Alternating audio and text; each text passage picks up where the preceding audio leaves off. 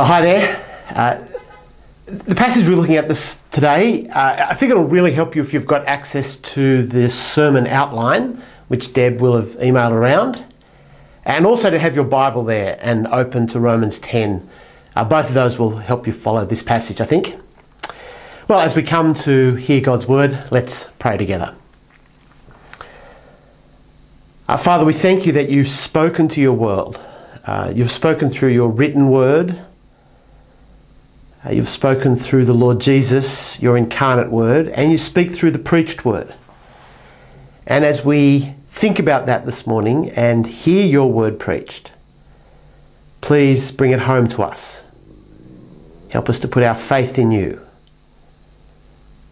Uh, help us to rejoice in the beauty of the good news. And we pray this in Jesus' name. Amen. What is God doing? I guess that's a question that God's people have asked at every point in history. I think it's often the case that you know, as we look back at things, they seem relatively clear, but at the time, in the middle of things, they're very confusing and unsettling. And so perhaps you could imagine what it was like for the Israelites when Moses first arrived to save them from Egypt. Or when having chosen Saul as their king and having God having appointed Saul as their king, David started to rival Saul. Or as Daniel and his friends went off to exile in Babylon, they'd ask, you know, what is God doing? And after biblical history, whether it was when the emperor became a Christian or the Black Plague or the Turks threatening Vienna or the French Revolution or world wars, people would ask, What is going on? What's God's purpose here? How does this fit God's plan? Why us? Why now? Now, of course, if you think history is just a, the random result of material forces, you, you'll never ask that question. If you think that life is controlled by rival gods or opposed spiritual powers, then you don't really expect some rhyme or reason from history.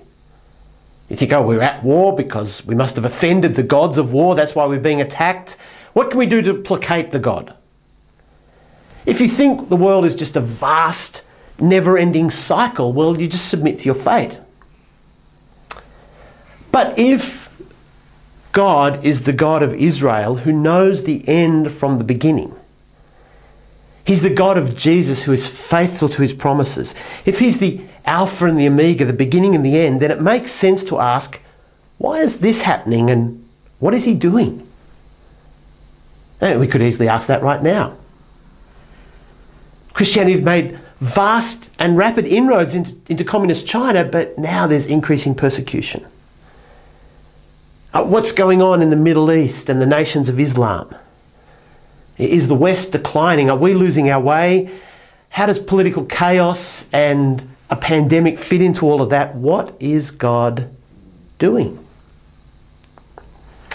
Well, the Apostle Paul asks a similar question. And we've been following him thinking through the answers over the last few weeks through chapter 9 and then the first part of chapter 10. This morning we come to the second part of chapter 10 and it will continue on into chapter 11 as well. And the big question Paul is asking is what has happened to Israel? God promised that Israel would be his people, and he gave them so much. You might remember that's where Paul began his reflections back in chapter 9, uh, verses 4 and 5. The people of Israel have the adoption to sonship, divine glory, the covenants, the law, temple worship, the promises. Yeah, so much that they've been given. And that's all come to a climax. The promised Messiah has come to them. He's died and risen.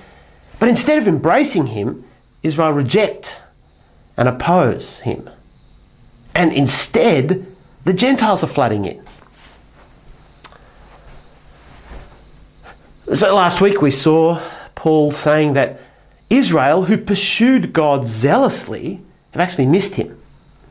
But the people who didn't even know that they needed God have found him. What's going on? And through this passage, Paul is asking questions that some of his listeners might ask, perhaps even a critic. He's dealing with these questions of Jews and Gentile, the Jews and Gentiles, Christians and non Christians, might ask about this surprising turn of events. They might say to him, Paul, how can you say that you're preaching the true Jewish Messiah if Jews don't believe you? And it turns out that most Christians are Gentiles. How can you possibly think you've got the fulfillment of the Abrahamic covenant then, the promises to Abraham? And as he's answering those kind of public questions, he, he's also thinking about his own questions. You might have noticed that this whole section is framed with Paul's own agony over what's happening to Israel. Again, that's how he opens in chapter 9. He comes back to it again at the beginning of chapter 10. Brothers and sisters, my heart's desire and prayer to God for the Israelites is that they might be saved. And through this passage here, he says a couple of times, I ask. And so Paul is also wondering for himself, what is God doing? Now, now, part of his answer that we saw back in chapter 10 is that God is executing his purposes in election.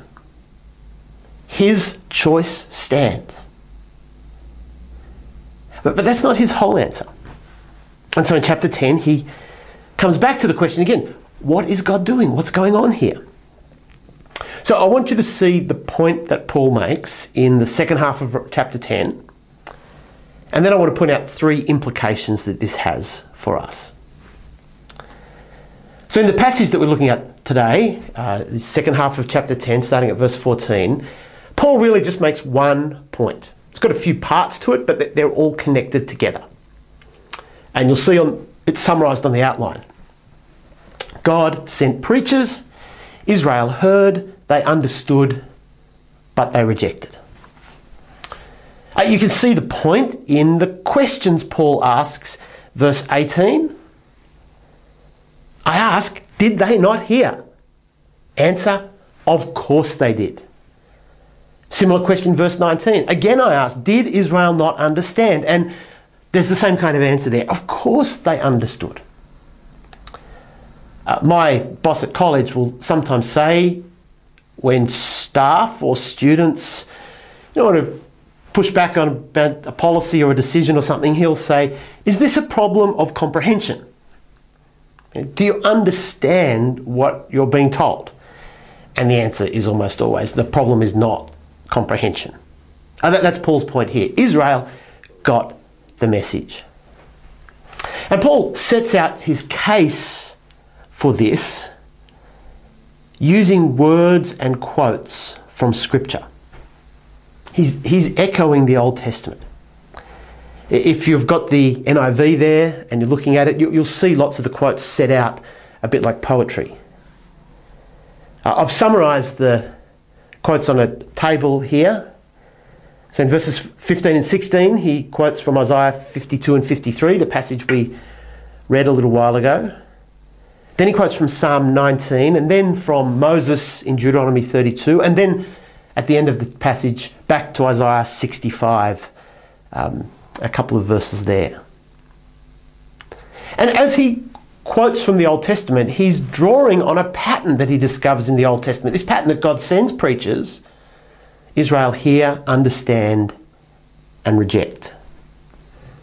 You can see that the major reference, the kind of framing references here of Isaiah, a prophet from 700 years before the time of Paul, and Paul quotes him, Isaiah 52 7, How beautiful are the feet of those who bring good news. It's the passage we, we read earlier, lovely passage about the news of the end of exile, the return to Jerusalem. God has sent a prophet with this great news. But just a few verses later, we read the beginning of Isaiah 53 Lord, who has believed our message? And then he speaks about this figure. There, was nothing in his desire, in his appearance, that we should desire him. He was despised and rejected. We consider him punished by God. Israel are rejecting the message and the Saviour. And so later in Isaiah 65, the same pattern comes. Israel didn't hear, Gentiles did hear. Israel are disobedient and obstinate. Isaiah was sent, Israel heard, they wouldn't obey.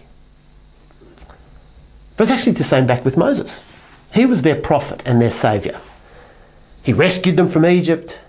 You know, God had the cloud of glory that took them to Mount Sinai, and, and, and there was the cloud and thunder at Mount Sinai. They received the law, and yet they disobeyed. And that's exactly what Moses is talking about in Deuteronomy 32. God has done so much for them, but Israel turned their backs. And so the Lord says, It will be other nations who will make them envious and angry. But this is not just about Moses and Isaiah. Uh, those words of Isaiah, especially, are fulfilled in Jesus. Those words of Isaiah 53 He was despised and rejected. We consider him punished by God. Uh, they're fulfilled in Jesus and his death. And again, the same pattern.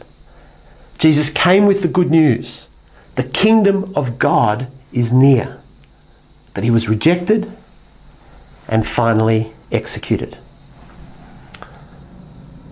Now, these echoes of Scripture are the way in which Paul is placing the events of his day into the pattern of the long history of God and his people. It helps him to understand his disappointment and agony in the context of God's plan. I think verse 17 shows that he particularly is thinking about his own time. In the midst of this discussion and all these Old Testament quotations, he says, faith comes from hearing the message. The message is heard through the word about Christ. And that's the message he talked about in, earlier in the chapter that Jesus is Lord. He's been raised from the dead, that salvation is in his name. And so Paul is recognizing that what's happening now is the same as what God did in the past, only even more. Here is the message. And tragically, Israel is again doing what it's done so many times in the past. So, having heard those echoes and alert to those echoes, let's see what it means for Paul's time and place. If you go back to the beginning of our passage, verse 14, there are those questions that Paul asks. Um, you know, he says, in effect, he says, you can't believe unless you hear. They can't believe unless they hear. You, they can't hear unless someone speaks the message. They can't speak unless someone's been sent. But they have been sent. How beautiful are the feet of one who brings good news. And he's thinking about himself. Like Isaiah, Paul has been called and sent. He met Jesus on the road to Damascus, you remember? Taken blind into the city, and again commissioned by the Lord to go to Israel and the Gentiles to be his chosen instrument, his messenger. And so this passage uh, is, is, often used by Christians to talk about the need to send preachers. People will speak about, you know, how can they call on the one who hasn't believed? How can they believe in the one that hasn't, they have not heard? How can they hear without someone preaching? How can anyone preach unless they're sent? So we need to send people. That, that's not Paul's point here. In fact, his point's almost the opposite of that. His point is God has sent messengers, especially Paul. They've been sent, they've preached, but Israel have rejected it. So in verse 16, where Paul says, Not all the Israelites have accepted the good news, he's really, it's really understatement. Most have rejected. Paul has gone to city after city and he's been rejected at the synagogues, opposed, and persecuted. So, have they heard? Absolutely, they have heard. Paul even uses verse 19, uh, Psalm 19, which talks about God's message going out into all of creation, or to all of the world through creation. In effect, he's saying if God's message of his power and goodness has gone to every person in every nation through the creation, then the message of Christ has certainly gone to all the Jewish communities. Uh, in, in, fact, if you look at the, the map here, uh, this is a map that shows the earliest uh, synagogues that we know of and the spread of Judaism, the, the spread Jews uh, in the first century. And through the New Testament, you know, we know that Paul himself has gone through Syria and Asia Minor and Macedonia and Achaia. In Romans 15, he tells us he's got to Illyricum, which is the far end of that uh, of that arrow, and he's planning to go to Rome. Uh, Peter, first letter to Peter is written to the Christians in Bithynia and Pontus, uh, no doubt, you know, clearly including Jews. So they're up on that northern coast of what we'd call Turkey. Tradition has it that the apostle, that Mark took the gospel to Egypt very early on, and so when Paul's writing the book of Romans, uh, the Jews, not only in Jerusalem but spread around the Mediterranean, have heard the gospel. Uh, have they've heard, they've understood. Paul has gone to almost every, has gone to all these cities, and he's gone into the synagogue. He's he's preached, but tragically, what's happened is he's been rejected. And instead, the Gentiles have turned. And so in verses 19 and 20, that's what Paul talks about, quoting Moses, I'll make you envious by those who are not a nation. Quoting Isaiah in verse 20, I was found by those who did not seek me. And then Israel, uh, that the prophet says, and, and God says, and the apostles says, they're, they're all really speaking here together to Israel in verse 21. All day long I've held out my hands to a disobedient and obstinate people. So, so here's Paul's point God sent preachers, and Israel heard and understood and rejected. As with Moses and the prophets, as with Christ, so now with the apostles. I want then to highlight three insights that this passage has for us. The first is about God's gospel program. Uh, Paul doesn't know the details of God's plan, but through reading the Bible and knowing what God has done in Jesus, he can see the outline of the plan. It's that the message of Christ is going out. Just as God sent Moses, he sent the prophets, he sent the Messiah, now he's commissioned Paul to preach. And so I think verses in 14 and 15 can be used to think about God's call to mission. As long as we remember, this is not God with his hands tied behind him, waiting for us to send someone. Gospel preaching is God's program. He sends, He always has, and He always will. The announcement that Jesus has risen from the dead, that He is Lord and Saviour, that is God's message. It's not a religious or philosophical opinion that we might like to discuss. It's not some tips for how to live better and feel happy. It is a groundbreaking, world shaking announcement about God, and He has commissioned His people to take that message to the world. It's been entrusted to us. And so messengers need to be sent, and the message needs to be announced, and it needs to be heard and believed so that people can trust Jesus. That's right, Christian mission certainly should be about caring for physical needs and contributing to society, but at the very centre of what we're on about, we have a message to proclaim. It's one of the reasons why Christians have always been early adopters of almost every media. Right back at the early church and the move from uh, scrolls to a codex, the sort of early book, the printing press, films, radio, TV, the internet. Uh, Christians have always been very quick to use whatever media was around to share the message of Jesus because that's God's gospel program. And that gospel message still has to go to the Jews and to the nations. In this passage, the going to the nations is kind of the background assumption that comes more obvious in verses 19 and 20. This is a message for the whole world, for every neighbour who lives down your street, for everyone in the 250 different language groups who live in Sydney, for every people group in every part of the world. This is the message Jesus has risen from the dead. And because we're part of God's gospel mission, we pray for that, we work for it, we support it. As churches, we support people in gospel ministry in different parts of the world, and, and we need to make sure that remains a priority for us, that we're praying, that it's in our budget, it's worth thinking personally about which countries you're praying for, which parts of gospel mission you support, what, what it is that you can be part of. But I think we also need to note God's continued concern for his ancient Jewish people. Verse 21 which presents God as holding out his hands to his obstinate people, is still God's stance. Now, now this is not about political national Israel, it's not about building embassies in Jerusalem, it's about the people over whom Paul agonises. Now we'll see a lot more of that in the next couple of chapter or in chapter 11 over the next couple of weeks. But we can't think about this passage and ignore that God's gospel mission includes the Jews. So let's keep our vision as broad as God's to the Jews and to all the nations. A further implication of this passage is it does confront us with Israel's tragic refusal. I mean, Paul's point is they've had every privilege and every opportunity. They've heard, they've understood, but they won't accept. They're disobedient and obstinate.